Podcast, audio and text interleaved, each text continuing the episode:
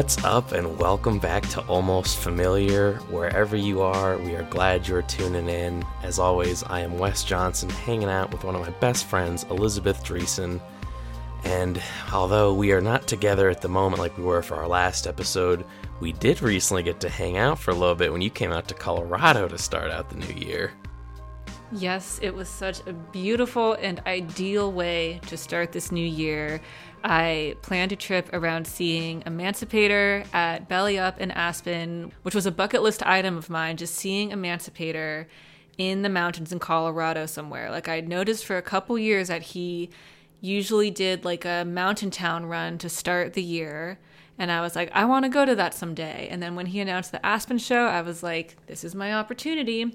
So I spent a week hanging out with you and Matt in Colorado. I got to spend some time in Denver. Got to spend some time in where where were the hot springs again? What was that town? That was in Glenwood Springs. Yes, we got to go to some hot springs. I mean, just the combination of like going to the hot springs, seeing Mm. Emancipator, and then going to the hot springs on the way back, and then getting those amazing chicken wings Oh, in Wreck. those Like chicken wings. I just I could not imagine a more perfect way to start like for one of the first days of the year. I was like these vibes are what I want to be feeling like all fucking year. Oh my god, yeah, and Emancipator just fucking covered us in vibes at Belly Up, which is just it was such a wild experience because I know the place is historic, but I did not expect to have as good of a time as we did there. We had great seats, so shout out to you for like getting our little reserved seats. And like if you haven't been to Belly Up, it is a super small, very intimate club. I think it's like a 400 person cap type of deal, but I have never seen Doug so close, and I've never heard sound in such a small venue be so incredible. It was amazing. Like the production was just top tier. But yeah, just a beautiful, beautiful week. I still just like I can't. We were talking about off air. I can't believe that happened like a month ago. Like I, it feels like you were just here, but also feels like you were here like forever ago. It's so weird. I know. And we also had the opportunity to well, you had met them already, but I had I had actually had yet to meet any of our podcast guests in person. And I know many of you that have been on the show live in the Colorado area and we had the opportunity to meet Thought Process, aka Joe, and Sam Ackles. And we went to what's what was the name of Joe's restaurant? I should remember it because it was fucking amazing, but I can't remember it right now. Linger, which is the hottest restaurant in Denver. If you have not been, whoo, you have got to go. Yeah, they had all kinds of things on the menu, like from all over the world. And I have to say, Wes, I have literally never felt more like a celebrity than that meal. Like, Joe hooked it the fuck up. Hooked it up. Those fucking donuts. Oh my God. I think about them every day. the little tequila shots. they were so like delectable. the dumplings. oh, the like, tequila shots were incredible. The dumplings. And then that little like dahi puri dish that you got, which was like I couldn't even tell you what was in these things, but it was just some of the best flavors I've ever had inside of my mouth ever. No pause, I'll say that full chest. It was incredible. So yeah, thank you, Joe, for that amazing dining experience. They are very lucky to still have you as a waiter.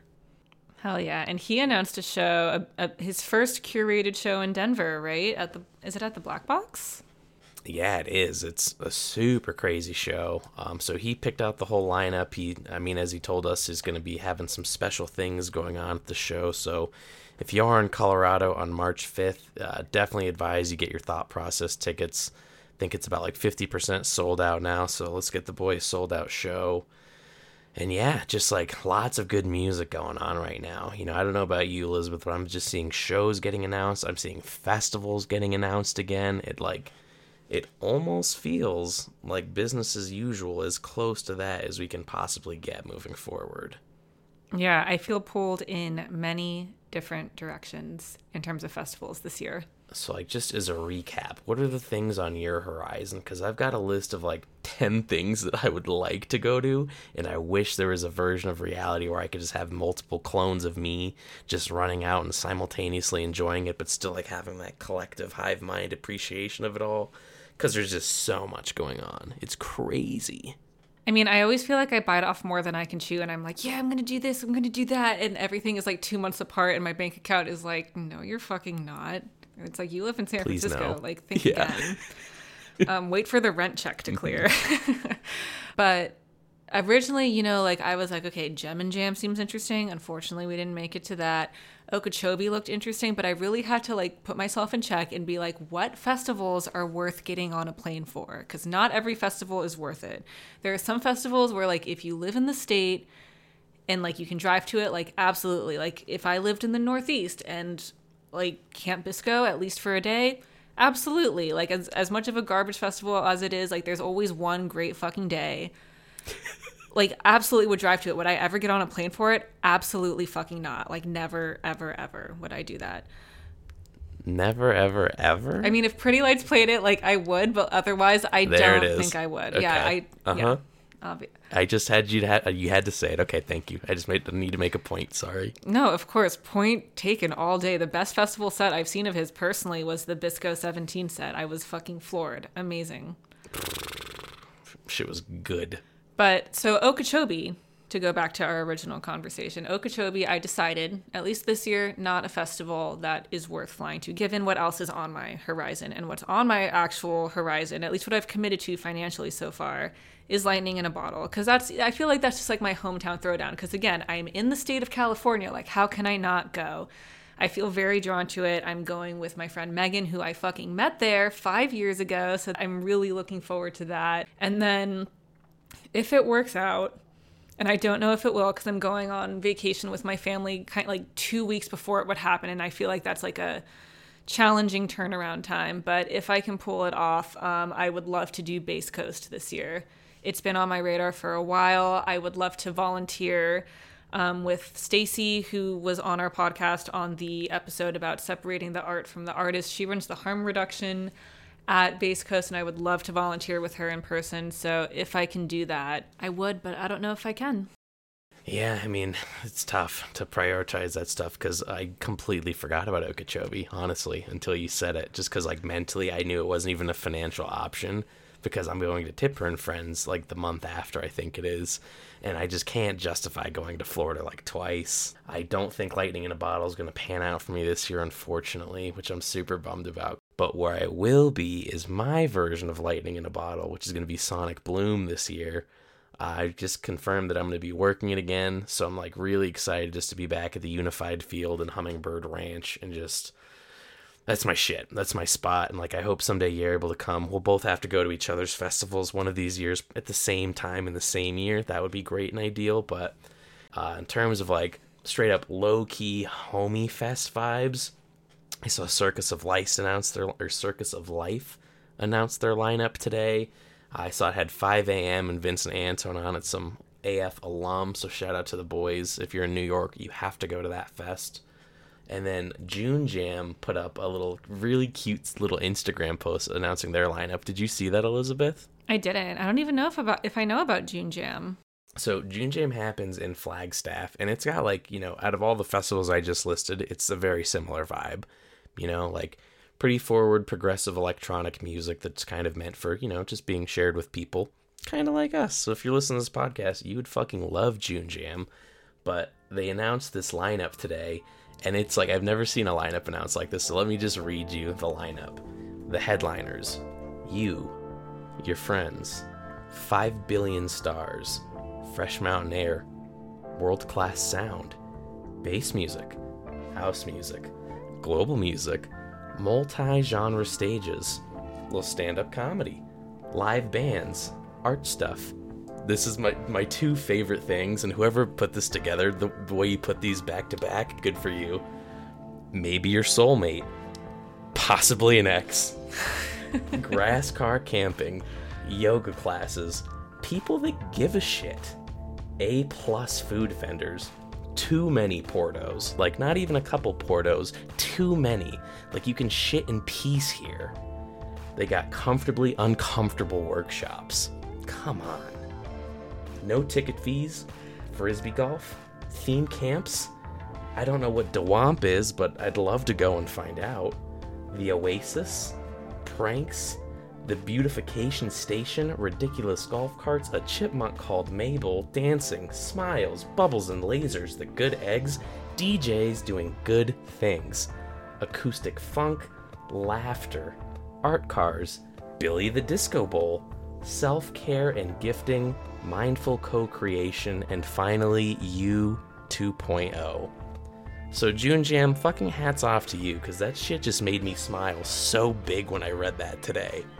And uh, yeah, that's in June in Flagstaff, Arizona. So, add it to the list of festivals I gotta somehow prioritize to get to, I guess. I don't fucking know, dude. That's brilliant, honestly. That is brilliant and creative because honestly, like, I don't want to sound like an asshole, but every like I feel like the marketing strategy is like kind of similar across all festivals. Like there's like promo videos and like build up to it and stuff, and like they're all obviously different because every festival is different. But I do, I mean, you tell me what you think. Yeah, I mean, it's tough. I think it depends on the kind of festival you're looking at because then there's fucking festivals like Secret Dreams in Ohio, which just got announced for its first year. You know, like what the fuck? I thought it was going to be like Resonance 2.0, but apparently it's totally separate.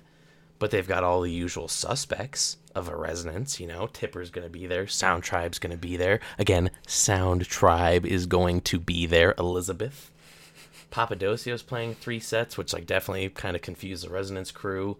Emancipator is going to be there, Elizabeth. Emancipator, Elizabeth, and you listening, Emancipator. You have my attention. Jade Cicada is doing his first ever swarm takeover. So like there's gonna be a Tipper takeover night, there's a Jade Cicada takeover night where Mad Zach, Cool Customer, Danny Grooves, Aerojet, oh yeah, and a guy named Detox Unit, all curated on this special portal stage. Like and this festival came out of nowhere, like no strategy. They just put out a fucking hot fire lineup and said, I'm good you're gonna come. honestly like i understand the hype. You have my attention with all of this and i don't know if i'm just like very skeptical but like i i'm not skeptical about the lineup but like i don't know if i would go to like a festival in its first season. Like maybe i'm not cool enough. I don't know. I kind of like value reputation in a way. Like i don't know if that's like a bad way to approach things but like okay i'm just thinking of this festival a couple years ago. It was like night creature of the night i think in tennessee that like put out like a sick lineup and then like it just something about it like fell apart. And like you know i'm not again i'm not trying to like criticize anyone at all. Like i really believe 100% that like this event it will be incredible. And i actually specifically believe that because you know even from what we've heard on our on the episode you're about to hear with anti-alias like the tipper crew does it right. And we've we've known that through you know the various people that have collaborated with these artists in the past. Like I like I think we can just state as a matter of fact that like the Tipper and Friends crew would not associate themselves with something that like is not structurally sound from an infrastructure perspective. Like they are so good about that stuff that like you know there there's examples of like poorly run festivals like for sure. Like there are some festivals that are run very well. There are some festivals that are run very poorly. Most exist in the middle. Every tipper event we know for a fact that like it's it's a brand thing. Like they only associate themselves with excellence.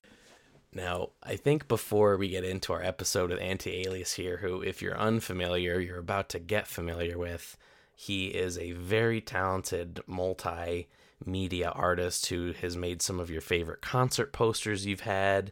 He does visuals, and I saw him as a visual artist for the first time actually at Tipper Red Rocks, where he worked with Datagram Visuals on night two, which was just some of the wonkiest shit I've seen.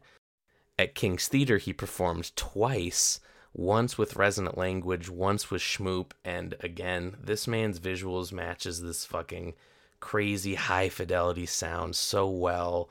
It was really cool on our first time speaking with a visual artist, kind of learning a little bit more about that community, uh, which was great. So, really, really excited to chat about this. But one thing I wanted to kind of address before we kind of get into the episode and kind of get back into festival culture and that swing of things, because obviously we're excited about it. But I wanted to talk about the Charles I benefit that I went to at the Mission Ballroom, just because it was one of the most beautiful evenings I've experienced in a very long time. And it was in such a way that was just all because of human connection through music.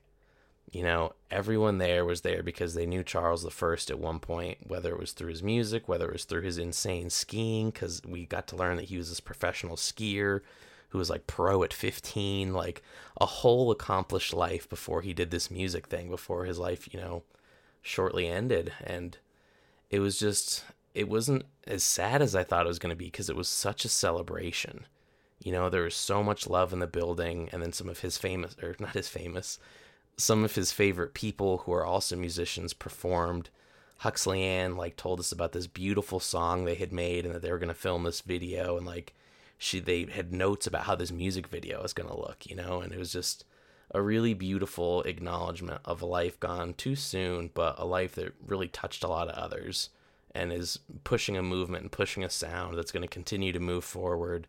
So, I guess what I want to say with that in mind is, you know, as we kind of go back out into these spaces, just be really good to yourself and be really good to others. Take care of each other. We're all here for we don't know how long, but we can all just try to do our best to make sure that everyone around us is having a good time and just making sure that nobody's left out and that you're expressing your feelings, you know? We all have a lot of love. We all have talents. You got to share that shit. And, uh, yeah, that's all I got to say about that. That's beautiful. Thank you so much for sharing that. I'm so happy that you got to go. Um, I know that the New Year's Eve show that he was supposed to play in Philadelphia, well, I don't want to say I know, but I think that I saw um, that that also turned into like a tribute and benefit for him as well. So it's been really, I, I don't know. I feel like this is one of the first times that like, and I mean, correct me if I'm like missing something, but like this is one of the first times that the community has really had to like suffer a loss in this way, at least in my time, or at least with the artists that I'm interested in. And like, it has just been so inspiring to see how many people have come together and like it's just he he really had such a special legacy like not only for his sound but also for like who he I mean I I didn't know him but like who who he must have been as a person. Like that's what really resonated with me. Like people weren't just talking about like the nature of his sound but they were talking about like him as like like who he was like outside of that outside of his project. And like that's what really like touched me in all of these tributes. But his sound was so unique too. I actually just pulled up one of my one tribute that really stuck with me. Um, it was Mr. Bill, who was also who's also an alum of this show, but he shared a memory of the two of them at Infrasound, and he was chatting with Charles. Uh, uh, and potions backstage. He'd played uh, between Opiuo and uh, G Jones, and Mr. Bill was like, "Man, it's sick. You can play such heady, soft shit amongst all these real heavy acts, and pe- people still hev- heavily fuck with it." And Charles said, "I don't give people what they want. I give people what they need." Hmm. Mm. Wow, I love that. And I feel like that, like, th- that's really what struck me. I mean, I I don't know if I've shared this on this show yet, and like I don't I don't think I'm as immersed in bass music culture as um, maybe some of our listeners, but like from my at, you know, I, I would say that Charles the First like genuinely was like my favorite producer within that realm. Like I love like down tempo music, and in terms of like bass music, like I thought his sound was so unique and just like Mr. Bill said, like it was unique among all of the noise. Like I feel like we, I feel like I came up in like an era where bass music was like really heavy and it was like, what's like the loudest, like craziest shit that you can come up with. And like he just like didn't subscribe to that. And like it, like it was brilliant music. Timeless. Like it, it's, it's, it's, it's timeless. Yeah, yeah absolutely. Mm-hmm. Yeah, you know, and I think he was just one of many in the scene, you know, that's really just pioneering whatever comes next. And yeah, it's just, it was so different, which again is something I really appreciate about like bass music. And then it's also the same reason I've come to learn like why I love jam music so much is like those moments where just like you kind of leave the, and it's also, again, because this is our podcast, obviously why I love PLL, the live iteration of Pretty Lights that he had, the most recent one, just because it takes music and just pushes it you know and i feel like when music can kind of expand maybe i'm like just too analytical about these things but i really feel like i have the ability to expand like that you know like just because i've been a certain way doesn't mean you have to be that way forever you can grow and that's why i love all this kind of music that just allows for that growth because it uh again it's another reason I love Sonic Bloom so much is every time I go there I'm consciously thinking like we are all here growing through music. We are blooming sonically. And I just uh yeah, it's my favorite shit in the world. And I feel like that notion kind of relates, you know, back to who we're talking to today because I think one element that can make these experiences that much more immersive, which I think for me contributes to like my ability to grow in that way is like the the visual component of it and that is something that has yeah. really expanded in so just as much in my opinion as the music itself. Like the music has gone in like such like a creative and experimental direction. It just like blows my mind. Every time something new comes out i'm just like holy fuck. Like i'm like watching the future unfold like before my eyes. Like and i'm just like literally. presently. And like it's so cool. Like i feel like in like 20 years i'm gonna be like yep i was there for that shit. And like i think you dude can right Yup. And I think you can say the same about like how the nature of visuals like has evolved, is evolving. Um it's it it's the same as the music to me. Obviously like it's a different sensory exper- experience, but like you put the two of them together and that is just like it I becomes mean- one sensory experience at that point. It it does it does, and it's crazy to experience one just as much as the other. Like I feel like sometimes it's like either the sound is super good, or the visuals are super good, but like when they're both like equally as good, and I think that's something that's happened like a lot recently. Like we've seen, and we talk about this during the episode. It's like the there is emphasis placed, there's almost equal emphasis placed on the visual artists as there are on the DJs. It's like they're both listed on the lineup. It's like they're complementary. You honestly can't have one without the other. Yeah, no more chicken or the egg. You got to have them both. Mm-hmm. Well, I think the last thing we have to do, because we've been gabbing for a bit here about a lot of stuff, is we got to do the social plugs, and then we will get into our conversation with Anti Alias. So if you don't already know, and you're a person that's on Facebook, you can find us at Almost Familiar. If you're on the gram, I'm not saying Instagram because it's 2022. I'm leaving the Insta in the past. I'm just calling it the gram. I'm committing to that. We're on the gram at Almost Familiar Pod. Toss us a follow. We'd really appreciate it. And then if you ever want to reach out, you can hit us up at Almost Familiar Podcast at gmail.com. And the last humble request I have of you, kind, sweet listener, for being so patient with us. If you could on Apple Music, leave us a little five star review. But more importantly, if you got a friend that's into music and you think they might like this podcast, just let them know. It helps us kind of pop up in the algorithms and kind of spread our message, which is just about how much we love this music and this scene and just want to share it with you guys, as many of you as we can. So, yeah, I think that's all I got. Elizabeth, do we have any more business to take care of, or can I shut up now? I think we're all set. Thank you guys so much for spending your precious time with us. Now let's get you familiar with today's guest, Anti Alias. And the tune you're about to hear before we get you into that interview is going to be a tune that was played night two of Tipper's Red Rocks run. I had been calling it the Goldfish tune, but it was since released on the Insolito EP. So please enjoy Tipper's Moriscos.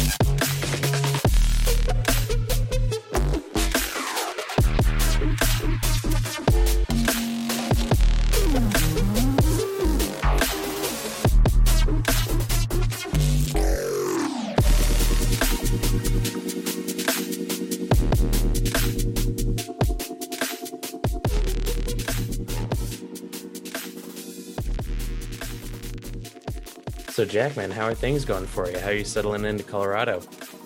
Uh, they're great. Uh, you know, it's feeling good. It's a, it's definitely a, ch- a change of scenery, which is uh, really cool. Um, settling into my house pretty well, and it, yeah, I'm meeting up with some people I haven't seen in a while, and so it's been great so far. Where are you from originally?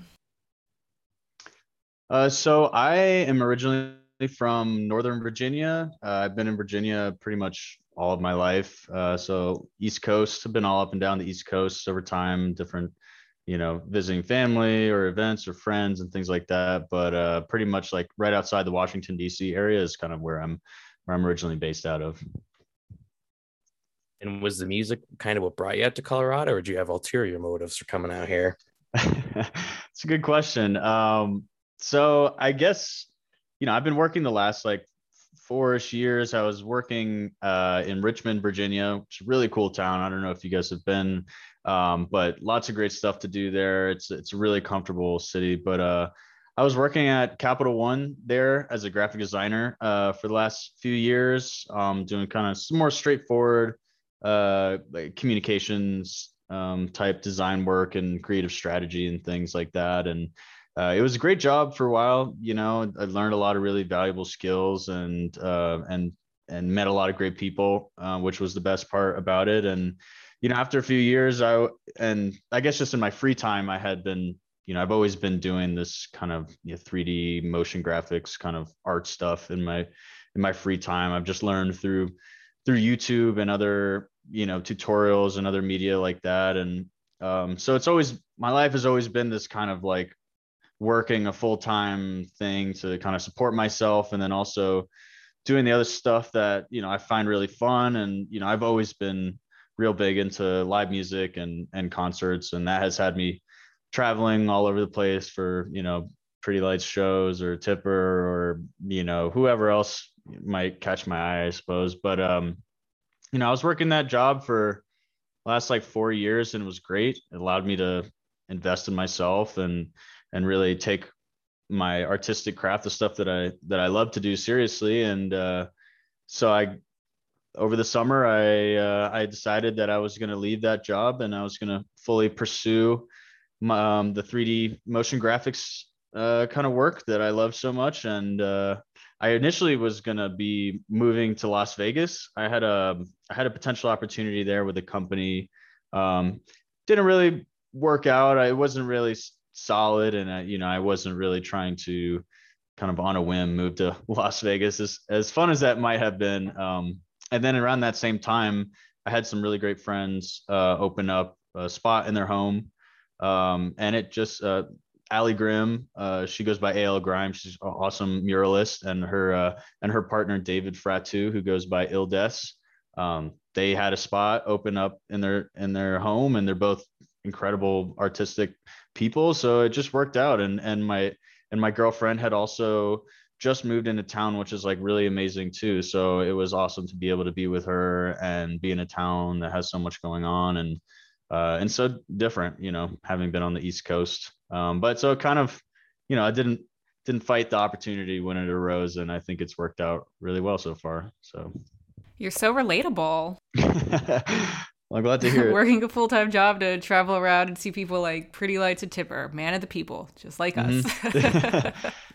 yeah, I've always, uh, you know, I I've always since I guess my first ever show that really I guess got me hooked was like the first Basslights that they had done in uh, Hampton Coliseum. I guess there was a Miami one, but the first one at the Coliseum, I I went um, because some friends were going down there, there's some guy named Bassnectar playing, and and of course some guy named Pretty Lights, and you know we went uh, to the show like not knowing anything about it, and I just I left that event like just forever changed, um, you know, because of just how freaking cool it was, and and um, you know not knowing that whole world was there, and I guess since then, and uh, I mean I've always been uh, I've always been more of a pretty lights uh, person than than Bassnectar, but it was uh there it was such a spectacle though, you know, and it, all the people that came together in that place, and you know, I've just met so many people through those events and over time, and um, it's just I've just always loved the the live music and the art that that goes along with it.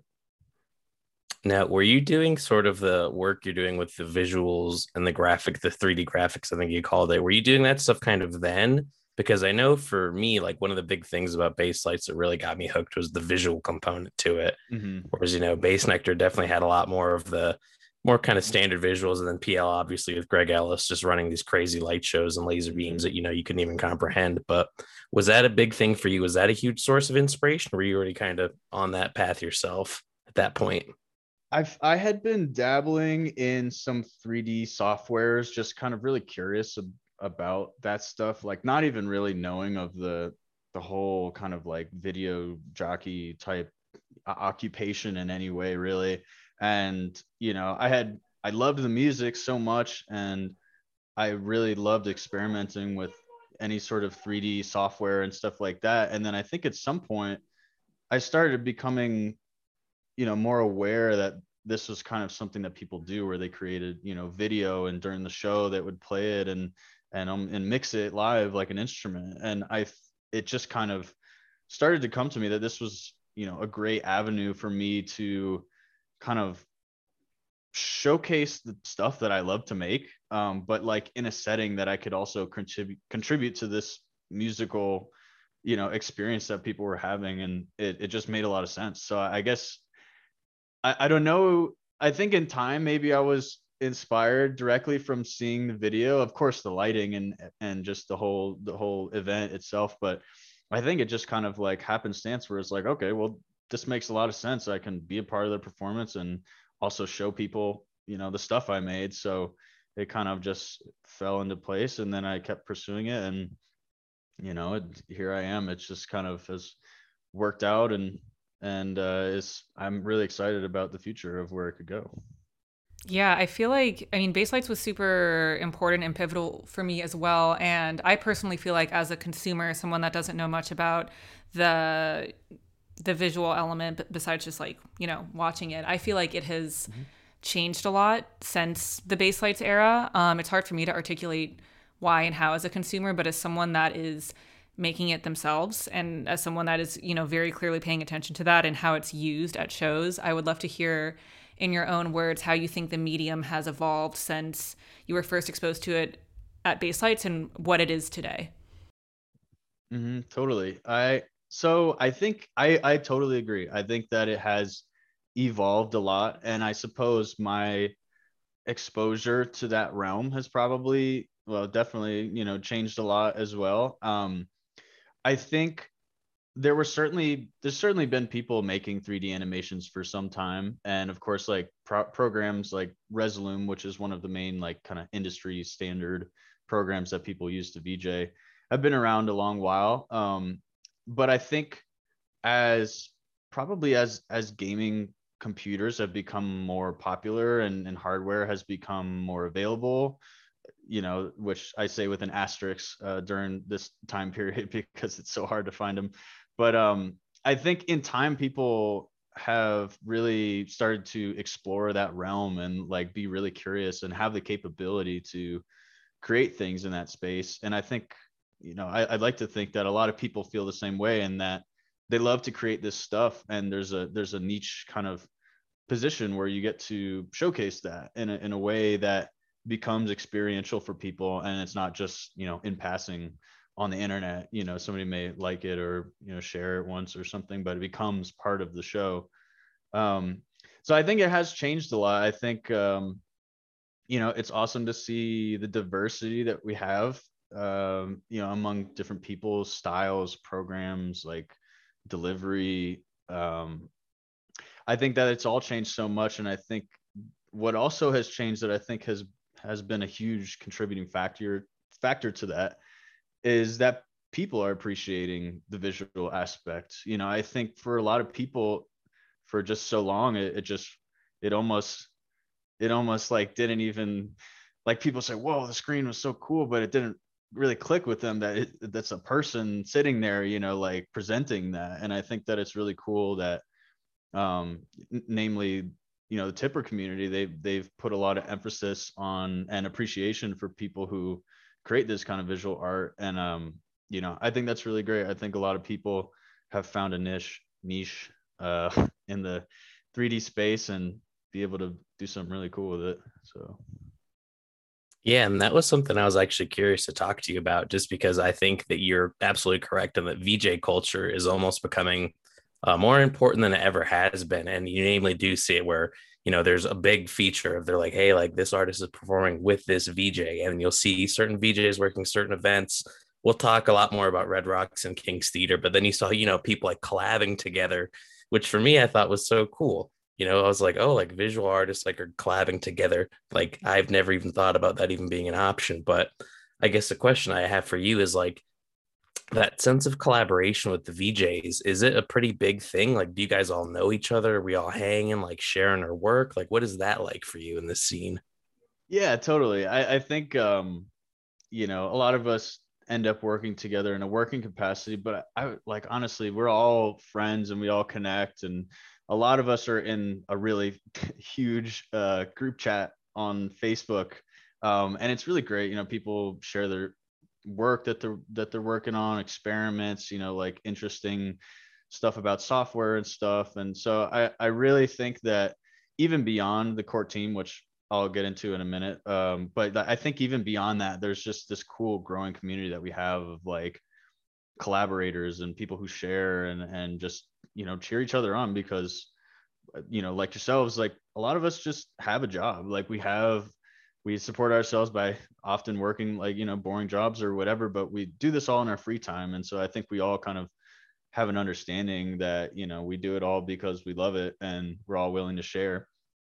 And uh and i guess in my direct work uh you know like working with people i, I think it's always it's always so fun um and like being able to have different styles that work with each other and and behind the scenes you know we're all just you know just people like homies like chilling out talking about stuff and enjoying the show ourselves. You know i think a lot of the times we'll do a show we'll do a you know a, an artist for our set or whatever. And part of the fun for us is just sitting back and seeing what everybody else has been up to and just being like man it's so cool that people are you know like we're all just continuing to do this thing and leveling up. And it's it's really cool to see your your peers you know being leveling up all the time um and being impressed with that. But uh yeah i know it's it's a great community of people that um really support each other. And I, like even to the point of you know making sure that people get paid and encouraging people to get paid for events because um you know starting out getting paid getting paid as a dj is tough. And then you know you you go in as a vj which is some people you know now at least people are appreciating it but for a long time it was just like hard to even get anybody to pay you anything to to do five six hours of work you know and you might get two drink tickets or whatever but um i think i think as as it's evolving people kind of you know are appreciating the arts. The, the visual aspect has become into the highlight more or the spotlight and uh you know that's it's getting better. Um but yeah no i think uh i definitely really enjoy the community that we have and and you know welcome anybody who who is interested in the in the visual aspect of things to you know reach out and get involved talk to go up to the vj when he's uh maybe in the set break. Um but you know maybe at some point in the night you know ask a question or two you might learn something cool meet up make a friend. So. So I wanted to go back a minute and ask you um, about something you had said about how you know this is kind of a niche community, and people or artists like Tipper have prioritized the the visual component of um, these performances and of these immersive experiences. But my question is, what do you think it is about the genre itself? We'll call it high fidelity sound design. So, what is it about this? genre that like lends itself to these kinds of visuals because like i don't know i dabble in you know many different electronic music genres and like this uh aesthetic for lack of a better word feels like very specific to like you know people who fall under the tipper umbrella. And i'm wondering what you th- what is it about like this genre specifically? I would say i think in a lot of ways the the live mixing of visuals can be very experimental. And I think that a lot of people think that it's just, and it can be, you know, uh, that it's just hard line it's to work there's no lag it's you know it's stuff like that. And i think when you're dealing with largely experimental music um, and a focus and or appreciation on people who make animations that are experimental or are delivering in this medium that before kind of felt more uh, static or in a way maybe not static that's not a word but i think i think on the basis of experimentation or being experimental i think is where a lot of it comes from. And i think it being such a a tight knit community i think that people are willing to really push for the artists in those communities to like be a part of it. Um i think like this psychedelic kind of style in a way has like lends itself to experimental music also and i think that that has in, influenced or inspired a lot of artists in the scene too and i think it's yeah i think it's just giving the opportunity and appreciation for artists in in a kind of experimental scene to like do things that sometimes can be pretty experimental i think is is great and has led to you know some of that to come out and be on the forefront yeah, I think it's the creativity and like the willingness to fans to kind of open to new experiences is definitely a big part of it. And I think another thing that I really appreciate, notice about this kind of sub scene, if you will, it kind of ties back to like Bill Graham, one of the old promoters that kind of was like the founding people of uh, like rock music and turning just standard rock shows into more of a theatrical element. And I feel like you see a lot of that with Tipper. You know, like I feel like even at like Jade events, like the King's Theater things, you know, it's like people go and there's not a lot of talking going on. You know, it's like we're there for the visual component, and the visual component is like just as all encompassing as the sonic component, you know. So as much as I'm trying to absorb with my ears, you're just seeing so many wonderful images and colors, and it's just like it's such an like you have to do nothing but focus on what's going on in front of you. There's just like there's too much going on to not pay attention to the show. And I love that. Yeah, I think it really lends itself to the style of music and you know, which often, you know, has a lot of stimulating and interesting sounds and how they come together in this cohesive but heavy and like awesome music, you know. I think there's a component of that where it's like you said like colorful, visually stimulating, like it kind of really lends itself and becomes a big like cohesive experience. And like you said like you'll look over at some people at like a tipper event and they're just like fully encompassed in the in the sound and the and the visual aspect and i think you know delivering that in high fidelity really just creates like an experience for people that that they notice you know? They may not notice exactly why but like clearly it stands out to these people what they're doing what we're doing um and it just makes an impact and i think it's uh yeah, it's really cool how the, the music and the visual aspect can kind of lift each other up and and uh, accelerate it, I guess.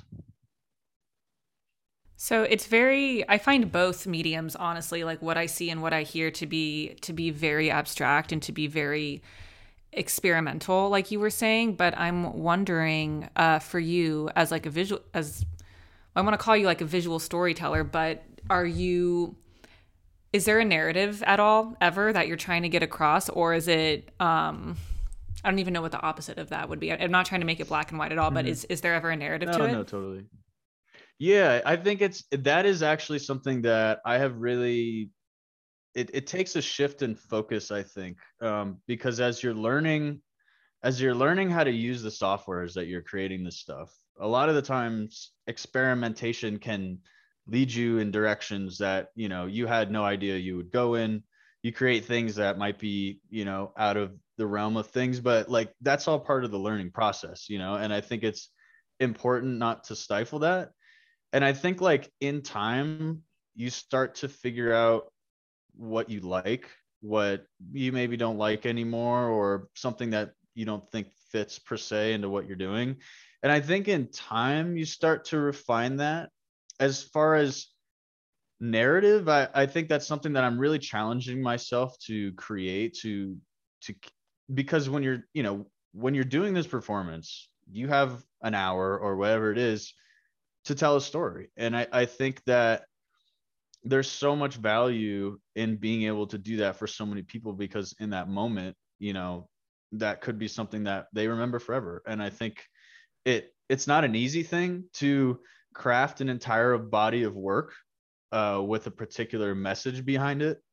Um, and in time, it like I said, it's just kind of trying to make enough content to sit there for two hours and and and not have to repeat stuff. You know, it it kind of doesn't feel good when you have to, you know, I don't know, repeat things. But uh, yeah, I think that's something I'm really challenging myself to do. I, I'd really like to create a narrative and and even based off of you know the particular event that I'm doing, whether it's in New York City or whether it's in you know a cave or some you know like something like that it's it's cool to be able to have enough time to think about narratives when you come to that. But um as far as my overall narrative i i feel like i'm evolving uh so much right now. So i'm really trying to keep the narrative in mind as as i continue to experiment and kind of grow my body of work and and do the thing. But I, I think it's I think the narrative is such a is such a great idea in the in the stuff that we do.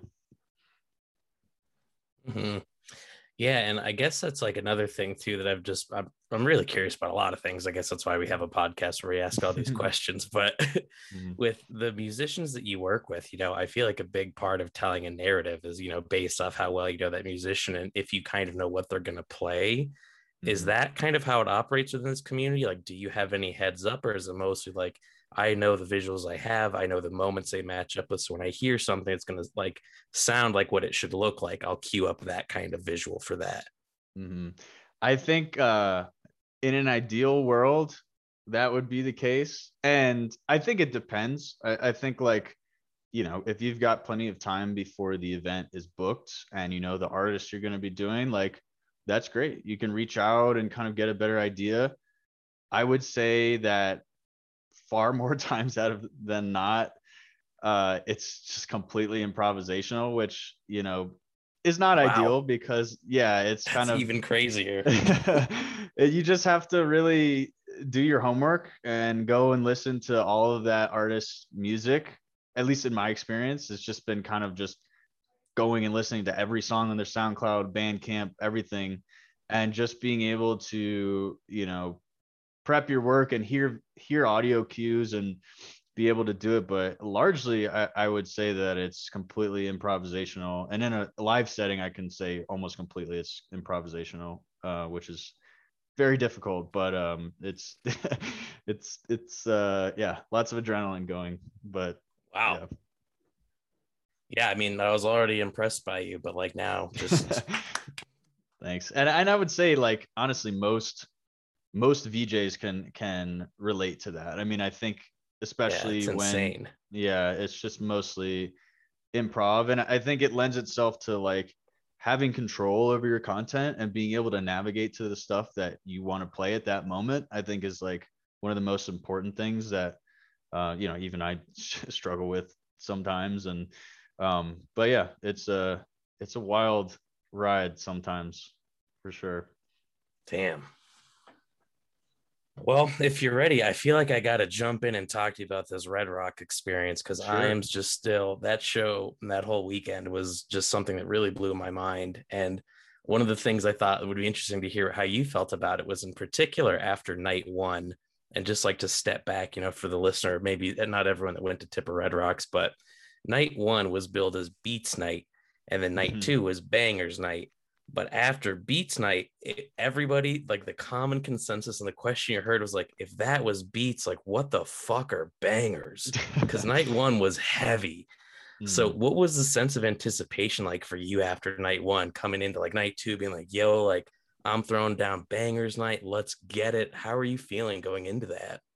Yeah i I, I felt the same way, honestly. I was, you know, because I wasn't working that night. So I got to, you know, meet, like, say hi to people and like see my friends uh, that had come out to support me and stuff. And yeah, I mean, after the show, I was like, holy smokes, like, if that's beats, then yeah, what is bangers? Because, you know, the tipper, I feel like whenever, whenever he plays, it's like half new music, half or like half VIPs of stuff. You know, there's always like it's always different. And so I after night one, I had heard a ton of music that I recognized, and a ton of music that I didn't recognize.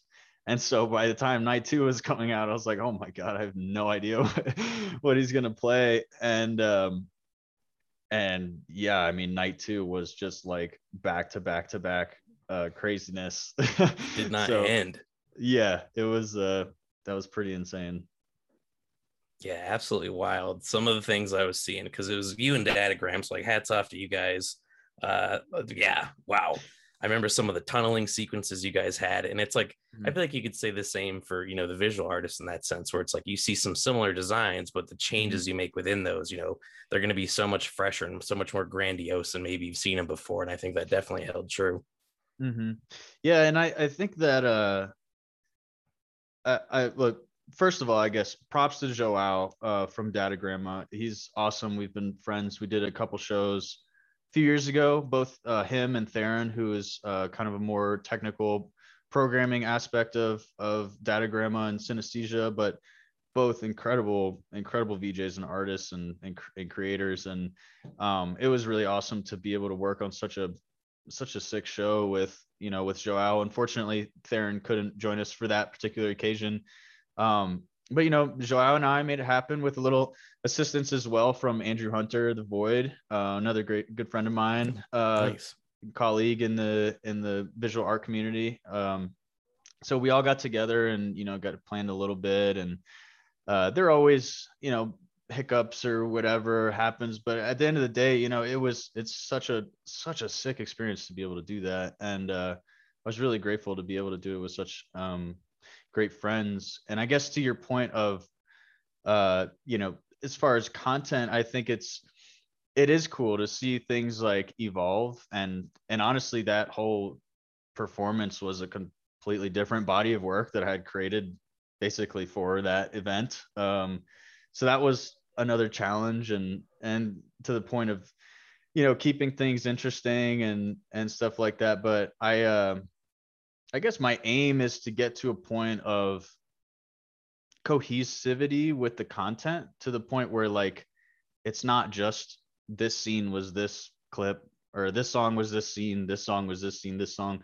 Like I, I envision this system that I can use that is cohesive. Like say someone like Toss Visuals, who's an incredible visual artist uh, from somewhere in Europe, but he's he's uh he's really crazy. He does a lot of uh, like psytrance uh, music visualizers. I'm sure a lot of people can, or maybe you as well, uh, recognize his stuff. But I, I envision a, a system that's cohesive that I can flow things in and out of where it feels fresh, but it also feels familiar whenever you come back. And um, it was interesting to be able to use some of that and and uh, show some of the content I've been working on for that system. But uh, it like I said, the music was was so crazy. that You know, I I feel like when you do these gigs, like oftentimes you just you almost like black out at the beginning of it, or like once it starts to get into the stuff, you just kind of like dissociate and you're just in so much concentration and then by the time it's over it's like that was awesome or like that was cool but like you don't remember you know like hardly anything so it's um I don't know. I, I think it was it was a really sick experience. And had you asked me even a year or two ago if I had ever, you know, thought that would happen, me doing visuals uh, for Tipper at Red Rocks, I would have probably laughed. Um, so yeah, it was really cool. And I'm really grateful for that. Well, how did it happen? Like, how did you get linked up with that crew? So I had been, uh, I had been sharing my work and you know, I, would become homies with like people like Andrew Joao, like through different like events that I've done, and also Harrison, Droid Visuals, and Joe, uh, Tenorless, uh, just through different gigs and you know sharing stuff online and Instagram and stuff, and just talk with them, and you know they, I guess, had put in a good word to Dave just over time of like the stuff that I was working on, and and and Cullen, Cullen Hassel, you know, also incredible, mm-hmm. incredible artist. Um, I think you know him as well put in a good word, and you know I got a call one day uh, from other Dave, uh, and you know he asked me if I want. I guess he asked me if I wanted to do uh, tipper at Red Rocks, and I What a was just phone call. My God. it was. Uh, if you ever get a chance to meet Dave, um, you know, it was a very suspenseful conversation because Dave loves to to catch up on things uh, before we get into the nitty gritty. But yeah, it was like, it was yeah, it was a crazy phone call. I would I remember where I was, and I was just like, hell yeah, I'll, I'll freaking do that, and then. It was like immediately dread of like, oh shit, I gotta I gotta really prepare for this thing. You know, this is like a big deal. Um, and then it was also like I wanted to tell people, I wanted to tell my friends, but like it hadn't been announced, and it didn't get announced until very short before the event. But yeah, I don't know. It was just very exciting, you know, and uh, so just you know, just like I said, just reaching out to people, like having conversations about similar problems that you're having with software or things that you learned and found cool. It's like that's how I became friends with any of them. And uh and you know, it's like everybody's been in it in the thick of it, or like been on the way where they're they're skilled and they want to do this thing, but they just need the right opportunity. It's like most people, at least I've been lucky in my life that that people have given me the opportunity to you know show what i do show what i love to do and uh and that was a really crazy freaking opportunity that i had so um yeah it's amazing Yeah, I mean, I'm sure first of many, bud. let's hope i look forward to it Yeah, because I mean, after that, the King's Theater weekend happened. I think there's only like a couple of months in between the two. So, what is it like kind of transitioning from a big show like that out in Colorado, like at a place like Red Rocks, then going to this like it's a it's a known venue within the tipper community, I feel like, but you know, I feel like it's still a pretty new venue for this space, you know, in terms of breaking it in with our crowd and like what that general vibe is like. So, what were, were any big differences for you logistically with setting up between going from Red Rocks to Kings? Yeah, so I feel like um so for what I do, I I all of the work that you see um and all the stuff that I pres present at shows, it's all it's all real time rendered. So nothing that I present is a pre-rendered like video clip per se. It's all being generated my from my computer directly out onto the screen. Um so because of that, I I need a lot of processing power with my computers and traveling can be really tough sometimes um as far as like flying and checking expensive stuff and stuff like that. And also just like evolving with like how much processing do i need? How much can i get away with? And so my setup is continuing to evolve and that comes with its own um you know traveling with big cases and stuff like that but it's nothing new i guess to the performance space. But um yeah i mean it was crazy to go from such a huge outdoor venue with so many people which was insane to look up at. And then uh you know going to such a beautiful theater like the king's theater. And you know a couple years ago whenever tipper did the Tipsgiving shows there like like i said like if you had told me that i in a couple years was going to be playing at this insanely ornate and beautiful theater like it, it was just like I, would have laughed. Like it you know maybe one day maybe one day i'll do that but um yeah it was interesting. It's uh i'm still very new to this you know like big venue type thing. Like i'm like you know for many years i did shows like at bars and just random stuff like that and you know might get a hundred bucks maybe 200 um and you know at the time you're learning And those drink lot. tickets. and the drink tickets yeah you can't forget Can't forget about the drink tickets. Very important. yeah so it's cool to you know go to a place like king's and like have my own dressing room like it's oh cool i got a couple modelos in the fridge like Hey. sweet yeah so it's um it's very much still a, a new thing to me and um it's very fun it, it can be really stressful especially as the crowds get bigger. Um but you know it's it's it's a lot of fun and it's cool it's really cool that people appreciate you know what i create and i hope that you know people i just i just strive to do something different if i can you know um and just whatever whatever i think is fun it's like solving puzzles and then people get to like admire it later and be like that's cool and i'm like thank you i built that you know but like it's uh yeah, it's a it's an interesting space to be in for sure. So, to what extent can you use your surroundings to influence or like enhance your medium? Like, you know, you were at an outdoor space and then you were at an indoor space, and like I've seen, you know, I, I know you're everyone's obviously like looking at a screen for the most part, mm. but I imagine as someone that does not do this for a living, but it's like you know, you use the word ornate for King's Theater, mm. right? Like I feel like there is potential opportunity there to take advantage of the space itself. And i've seen you know i've been at places that do like projection mapping and stuff. Mm-hmm. so yeah like c- can you take advantage of those spaces? Yeah absolutely. And and like you know with the Tipsgiving uh shows at the king's theater a few years ago um the datagramma boys and and they just they mapped the whole like facade of the king's theater. And that was oh, nice. probably it was amazing. It was like they had these fluid shaders that were mapped on the on the drapes that that went over the stage and it was honestly so incredible and like such a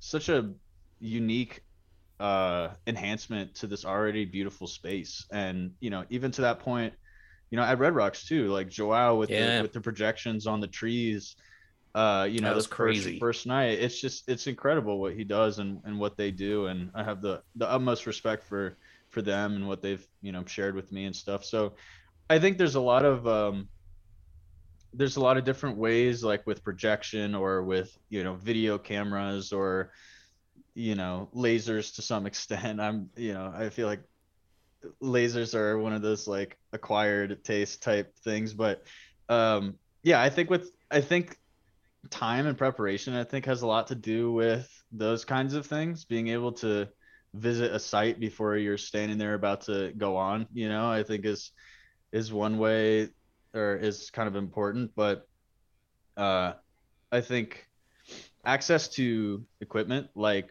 big projectors and things like that can also get a little pricey as you you know get in bigger and bigger spaces but it really is cool to like be able to think about the space that you're in and how that can be enhanced you know with even just light and and be even more a part of the experience. And I think that you know you have people like Joao and Darren and and you know even like W and things like that that are and Jonathan Singer of course like you know doing the second night with his projections too was awesome. You know it was tough to see I guess like from the booth of Red Rocks, but uh, another great he's a freaking goat you know like uh and and he I, I think a lot of the community owes maybe not owes i don't think he would say anybody owes him anything but you know he was an influential figure. He's doing Tippers visuals for for many years, and um, I think that has led a lot to the community that we see today as well.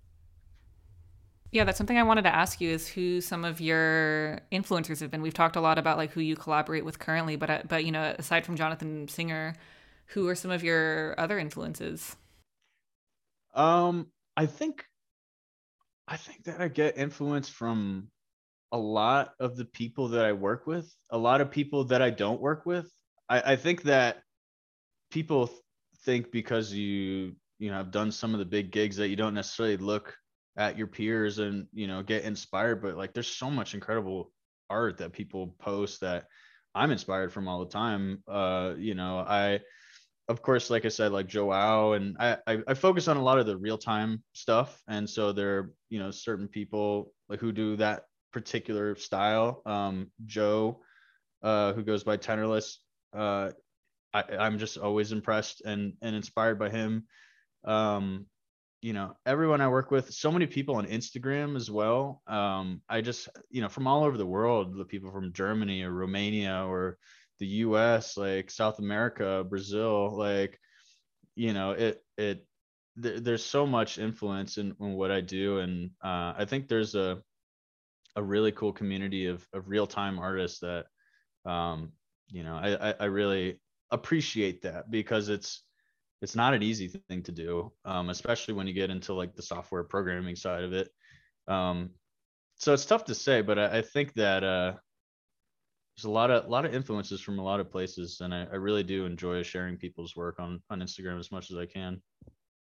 Definitely. And one thing i've noticed about maybe this niche community we're talking about is that it it kind of seems like Tipper, for example, it's like, you know, sometimes he'll collaborate with Android Jones, sometimes he'll do Jonathan Singer, sometimes it'll be you, you know, like it it switches, but there are some people in the community that like always work with the same guy. Like Pretty Lights like always works with Greg Ellis and like, you know, STS9 they've had their you know their their lighting guys like for for years at a time and it's not as like there's not as much of a, a switch up so what are your what are your thoughts on that i think it's um the the ability to get to know someone on a creative level and on a personal level i think is really valuable.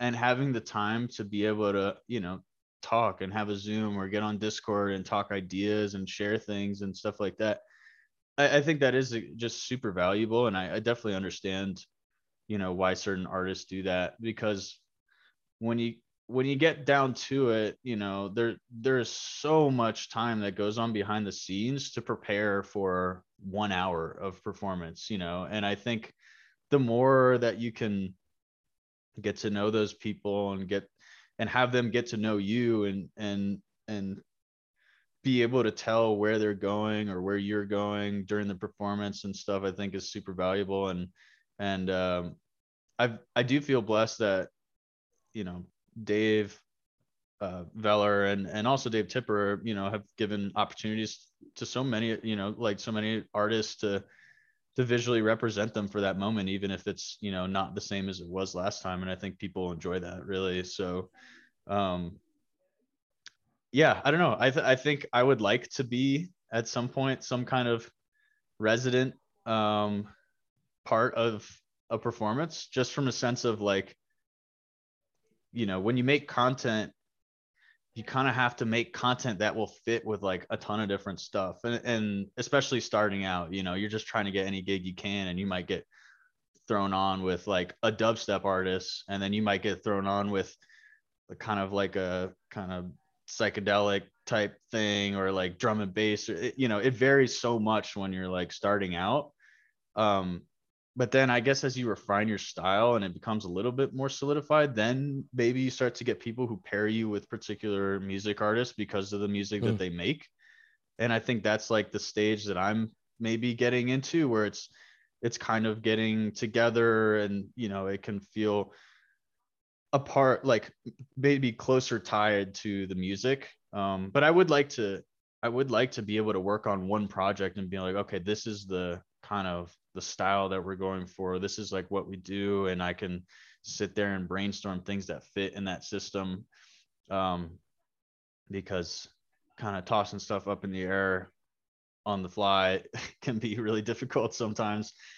But um, yeah, I, I, think it's I think it's great to have a great team of people that that know you and know your style, and and creates a lot of cohesivity in, in the performance.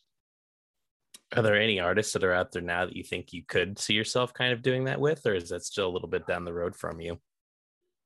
Uh, you know, I I don't know. I guess I I'm really open to working with a lot of different artists, and and I I feel like a lot of the stuff that I create, especially if I create stuff for social media, it's like it's just basically me listening to artists music and and finding just a moment where i've created something and it fits with the music that i'm listening to because i just love that music. And i'll just like snip it and put it out. And a lot of it is very kind of like off the cuff um just out of a just a flow state that you get into list like just going deep into someone's soundcloud or something like that. Um so i don't know. I guess i'm very much like in kind of a discovery phase of where I want to go. I I love like I said I love working with real time uh a lot of like I would love to be in some sort of audio visual performance and I think that there are certain artists that kind of lend themselves to that particular style um or I guess medium. So I don't know. I I uh I guess the the world the world is still or the ideas, uh, I guess, of who I want to work with are still pretty open. Um, so anybody out there, hit me up if you're, if, you're uh, if you like what I do. It's cool to hear you describe it that way. And I feel like I now have a greater appreciation for seeing musicians with different visual artists and hearing you describe how, like, you really do your homework and, like, immerse yourself in their discography. Cause now I understand that, like, the visual representation is truly that person, whoever's VJing. It's like their interpretation of the music. And I don't, I don't see it that way. It's like, I don't, I don't know if you would describe it as like seeing sound. You know what I mean? It's it's it's like a it's like a sensory experience of it, but like I just don't interpret things that way. So it's it's it's really cool to hear you to hear that from you. Yeah, and I think that we all have our body of work or what we think is cool or you know what is technically challenging that no one else can do or what makes your you know your style unique or whatever.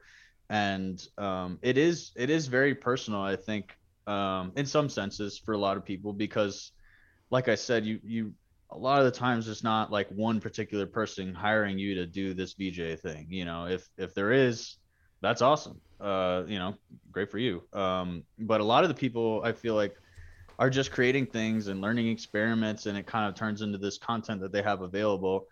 And um being able to kind of refine that into like something specific i think is a is a really awesome way to refine your style in a lot of ways. Um but it yeah it is kind of a reflection of of all of us and what we think is cool i guess.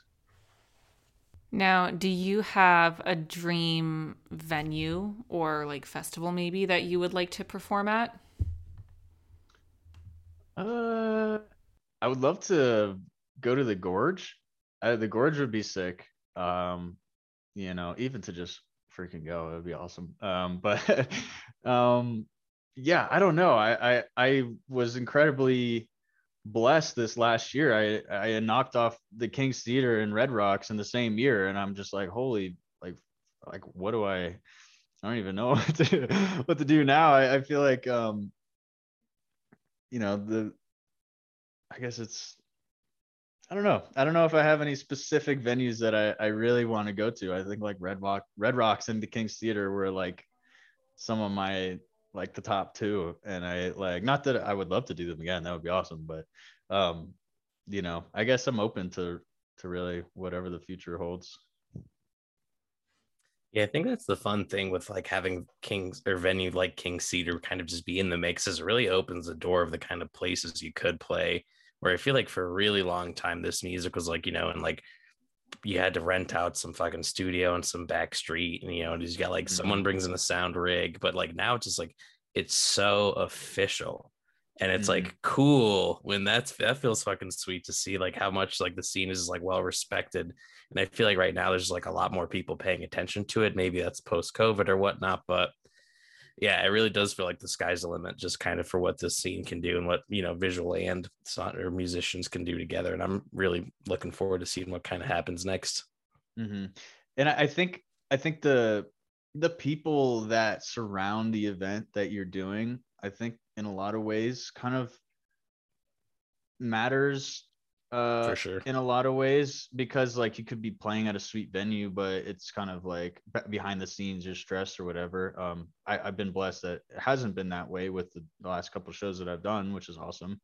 Um but yeah i mean there's just so many so many beautiful venues that i probably haven't even heard of that hopefully at some point i'll get to play in and and i'm open open for it yeah, so you actually just kind of touched on something I wanted to ask you about in terms of like, you know, the crews that you work with being a part of a really successful event. And I feel like some of the three like most recent big events I've been to, obviously COVID kind of jumps in there and breaks up the timeline, but it was Jade Cicada's like PlayStation theater show and then Tipper Red Rocks, and then these King's theater runs.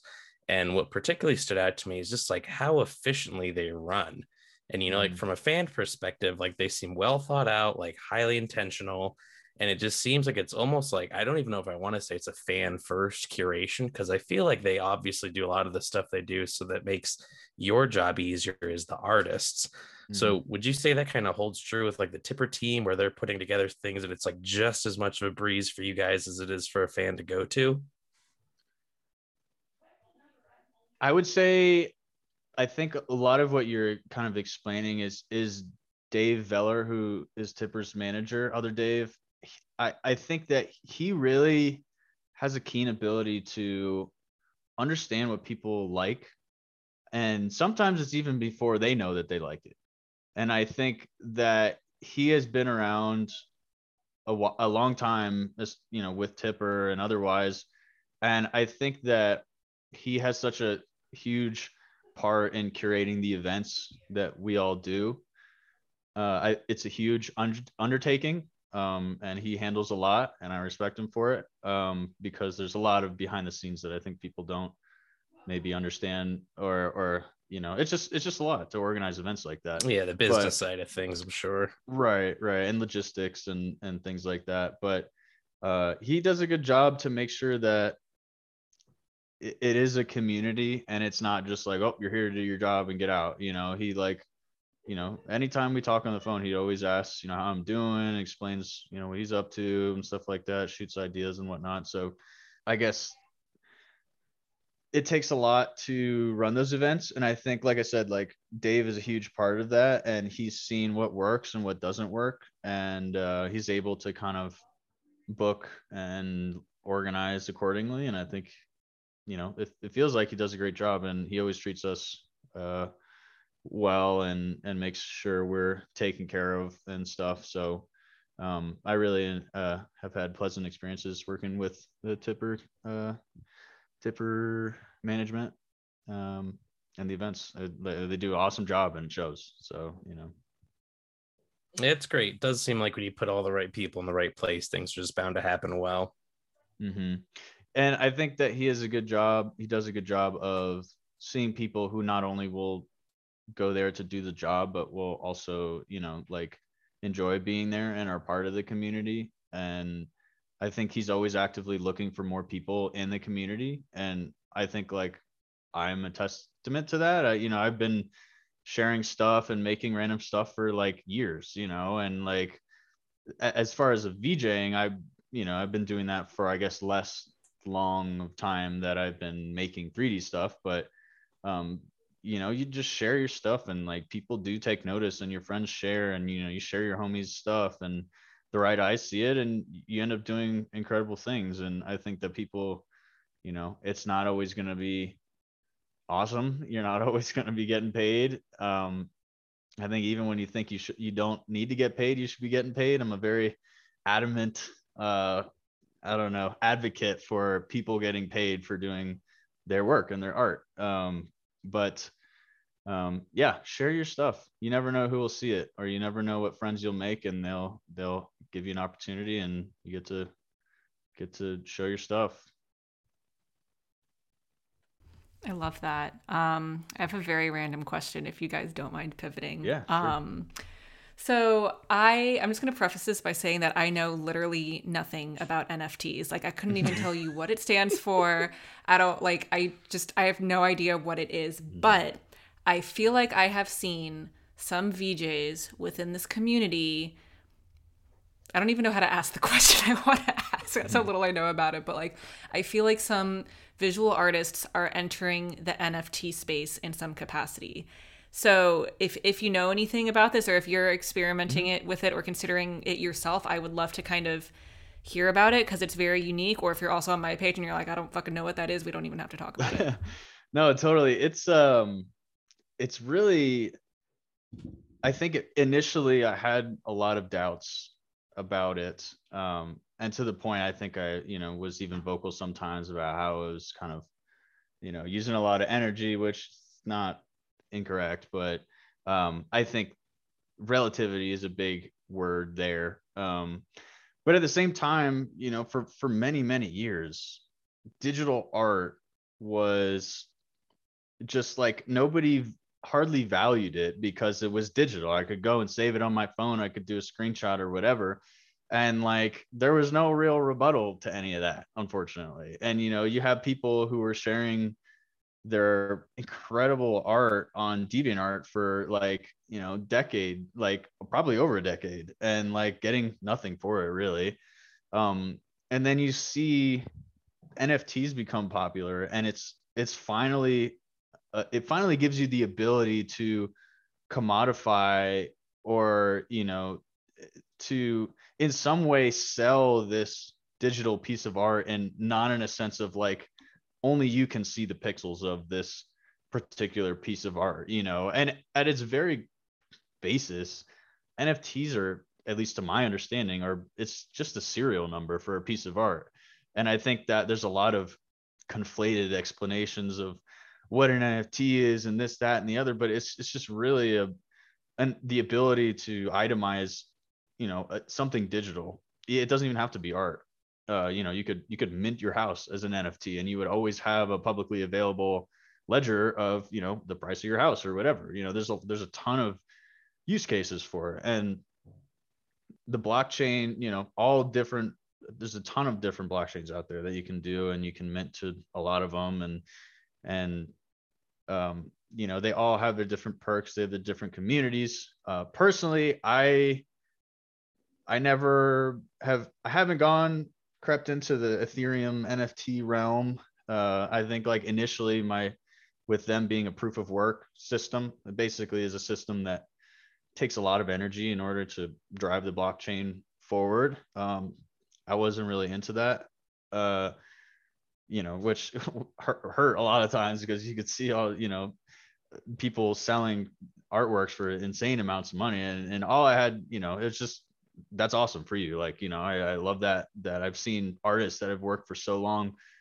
For instance like steve mccoury like he's been a long time you know friend of mine like colleague art colleague over the internet and we've shared stuff before even all the vj stuff and whatnot. We had just i think we had somehow connected in like a Resolume group or something but um it really is incredible like knowing how much that he helped me and how he's helped so many other people and giving them software and and and and helping them out with tips and stuff. It's it's really incredible to see like artists um you know really get to benefit from from selling nfts and getting in early on the ground level for that kind of stuff. And and just even just any of my friends in general like seeing them sell their art and getting something for it like and it's a, an appreciating asset you know it's it's really incredible to see. So the whole digital art space, I think, has transformed to the point where a lot of people are sick of hearing about it. But you know, if if you're making art for a decade and you never see anything for it, it's it changes your whole world, you know. And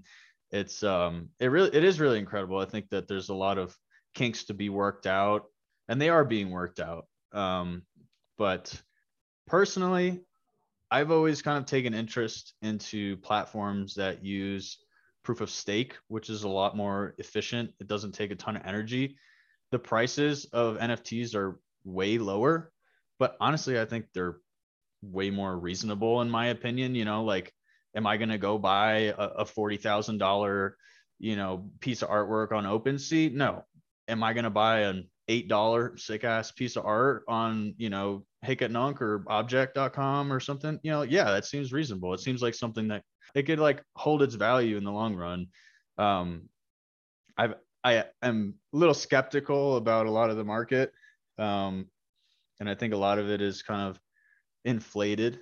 Um, you know, but it's all subjective, I suppose. But for me, I always felt that, you know, putting stuff out for a reasonable price that people could actually afford and not have it cost like $150 to even like mint, you know, like it just seemed more reasonable for to me. So that's been where I've been so far. Um, I do have plans to, you know, create a, a metaverse space where people can come and socialize and like sh- trade NFTs and have events and, and things like that.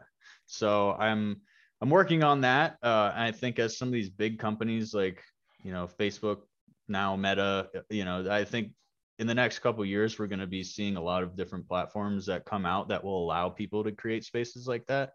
So trying to get ahead of the game uh, and kind of like be on my own thing and I think ultimately the social aspect of of getting people all in the same space whether it be virtually or in real life and being able to have those people promote the things that they're creating and selling i think is like a huge benefit to like a ton of people and you get to have a really cool experience going to see some artists in a virtualized space you know so it's something that i've definitely taken a real big interest in because it's it's becoming more and more you know here. It's like already here. So, um, you know, might as well get into it.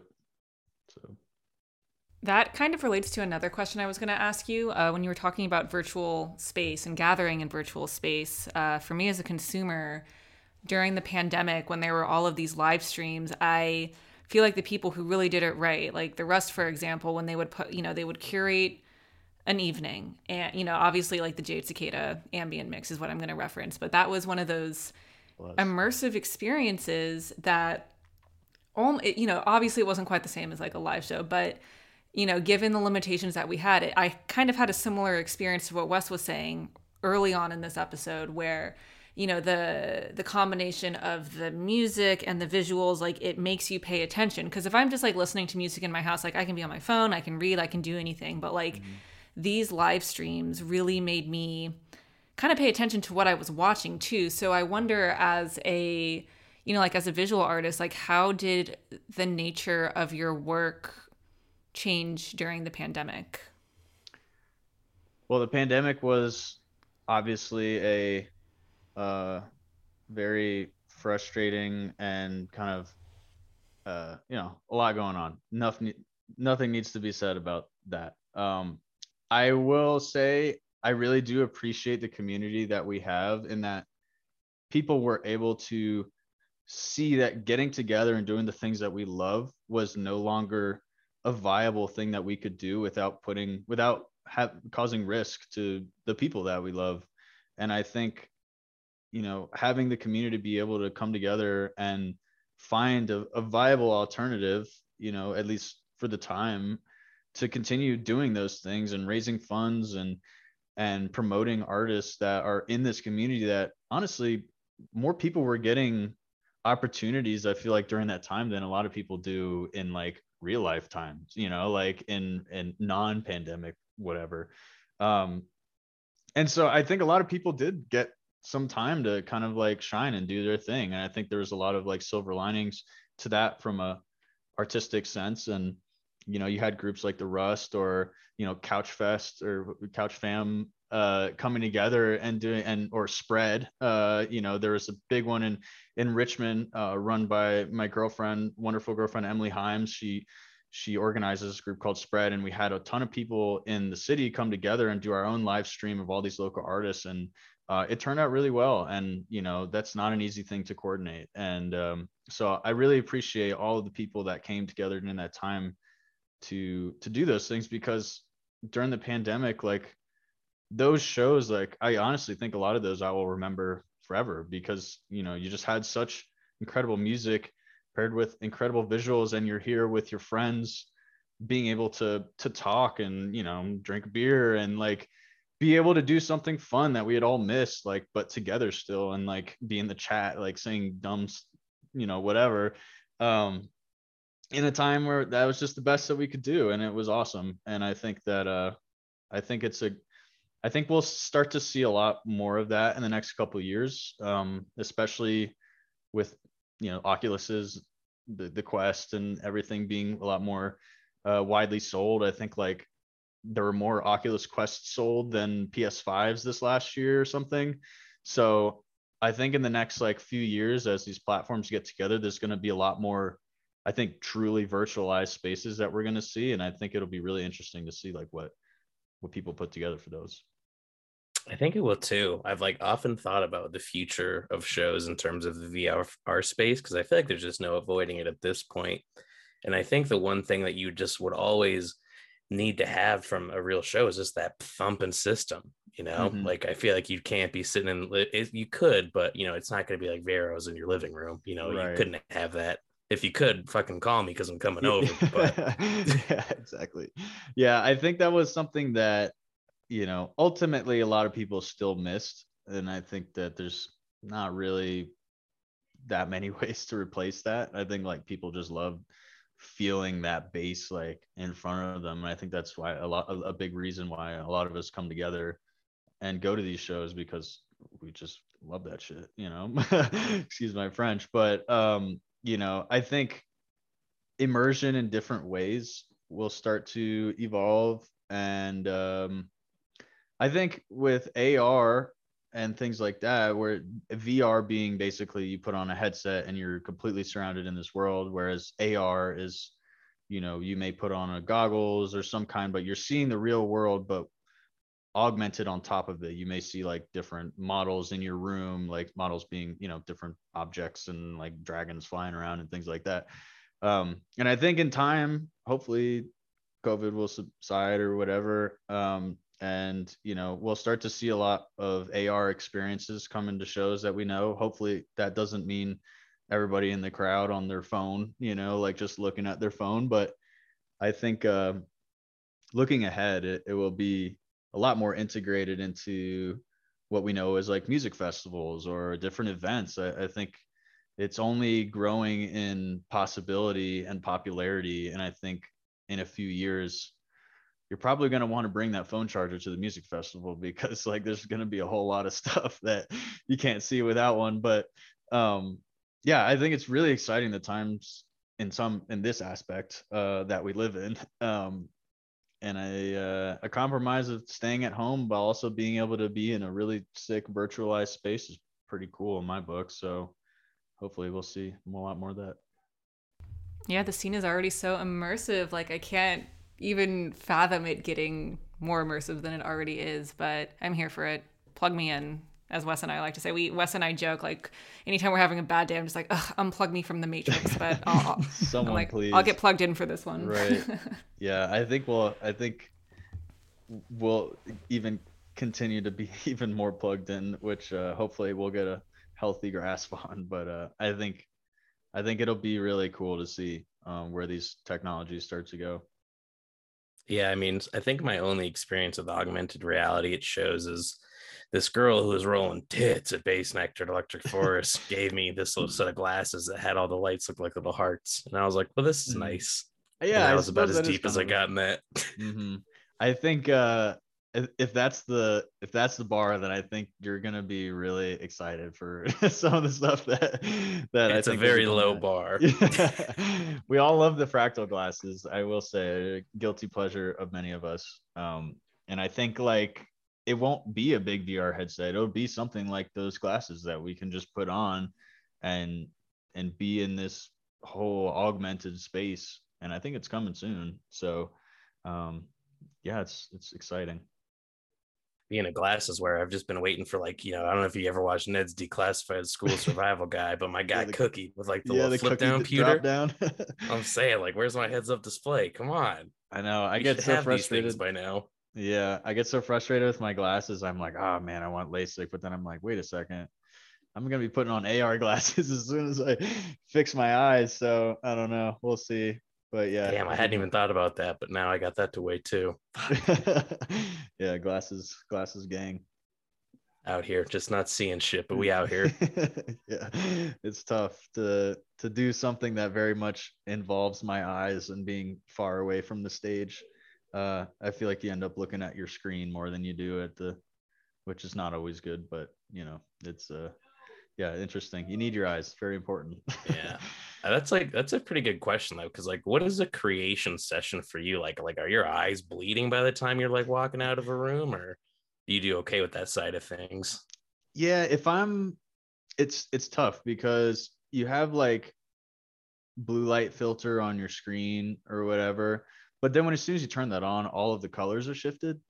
So it's kind of something where if I'm just doing mindless stuff, uh, I'll turn off the blue light filter. But if I need to like see the colors and see what's going on, uh, you know, I'll, I'll just go regular. I a lot of the programs these days that you create for 3D software, thankfully, are like kind of like in dark mode um, for the most part.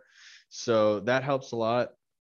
I think my eyes are probably used to staring at screens all the time, uh, even more so than you know a lot of all of us really. But um, breaks I have learned in the last few years are very very important, and uh, it's hard to separate yourself from something that you're like in the zone you know it's like you're in the middle of solving a puzzle the last thing you want to do is like put it down and and do it but if it means that you can solve that puzzle for three hours more than you would have had you not stopped, then you know it's it's worth it. So it's a it's a healthy balance. I'm honestly struggling with. I, you know, like I said, I worked a full time job and then I wouldn't even have to leave my desk because we were working from home and then I would just like go right into my TouchDesigner thing. And I did that for like three and a half years or whatever. And so I'm very much for my for my own sake trying to find a healthy a healthy balance of breaks, taking care of myself, you know, putting it down. Uh, I think it's like super important. I'm really learning the value of that. Yeah, I think a lot of us are. I think that's especially true after, you know, the COVID world, just kind of realizing how burnt out and tight everybody was. So, mm-hmm. do you have any favorite self care things you've been doing? Because I can put you on some face masks, it'll change your life. Oh, yeah, please. I am uh, I am open to any and everything. Um, I over the pandemic, I well, I guess better way of saying is like a year ago or maybe a year and a half ago, I got myself a standing desk, uh, which has been like a huge game changer because for a while it was like you can either be productive or you can stand up. And like in order to work, you have to sit down. And like sitting is so bad for you. It's like so bad for your back. And like I have definitely started to feel the effects of that. And so getting a standing desk was great. Um, it just it'll it, sitting is just like I have just learned is just so bad, and I'm trying to take care of myself, you know, stretch out every once in a while, and and keep myself active. But um, that that's been the biggest thing for me. Um, drinking water, it's another big one. we we love that stuff. Um, love that. Yeah. Um, but yeah, believe me, I'm open to open to any sort of self care because it's a super important. Hell yeah. Well, I mean, off that note, if you're ever in San Francisco, Elizabeth put me on to go into the Russian Banya, which is like god tier level self caring. You deserve nice. that for yourself. Oh, well, that sounds amazing. I'm going to look into that. Thank you, Elizabeth, for putting us on. Well, I mean, I I am out of questions. You have answered all of my questions and educated me on many different things. I feel like I have a, a new an, an, additional perspective. I kind of have the experience where it's like I usually listen to music, but then like when I, you know, get the experience of like having like the visuals, I'm like, oh, it's so much more immersive. And like I have that experience from this conversation where it's like I'm familiar with the music, but now having sp- spoken to you, it's like I have a more immersive understanding of something I already like. So I'm really grateful for that. Well, that's awesome. I, I'm I'm really grateful for both of you for just allowing me to to come on here and and speak and and just let people know that like yeah we're all we're all just you know people and we and we just like making that stuff. And like it really does mean the world to to all of us that when people you know appreciate what we do and allow us to speak our mind or speak how we think about these things. And um, yeah i'm super grateful. Thank you both for you know having me on the podcast and uh, it's it's been really awesome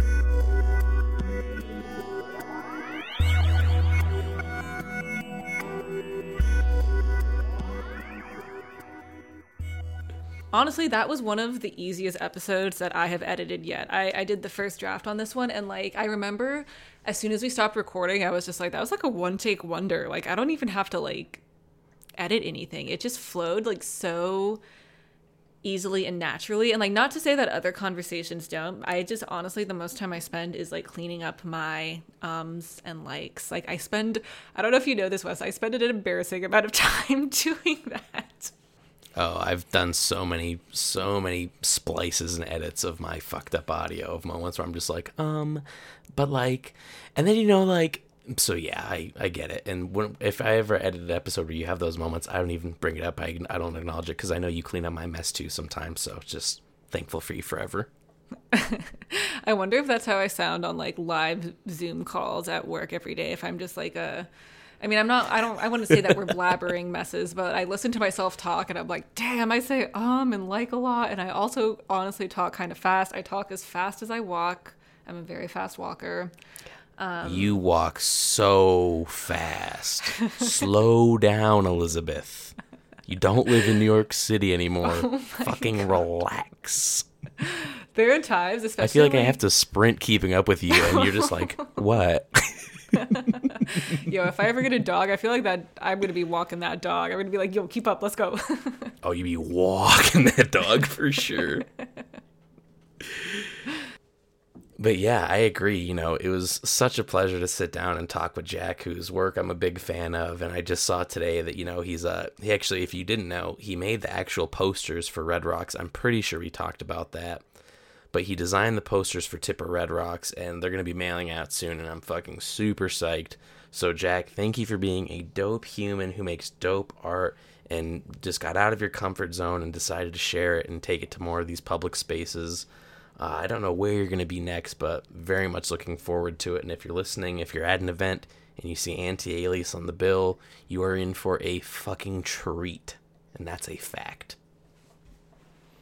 Yes, we're so excited to see what his future has in store for all of us at some of the events coming up this year. Well, until the next time, thank you again for letting us take up some of your precious time. We hope that whatever it is you're doing, whatever events you're getting ready for, you're going to do them to the best of your ability and just fucking get back out there and support this scene, support yourself, drink some water, and as always, just go listen to some Pretty Lights if you're ever feeling down. I can't tell you how much Shortcut Detour has been getting spun for me lately, but that's just, that tune's just bringing me life. Dude, that whole album, honestly, like ever since you were playing that, when you visited San Francisco, I was like, oh, Passing by Behind Your Eyes might be my favorite album. It's so good. It's. I did. I'll flex my PL fandom.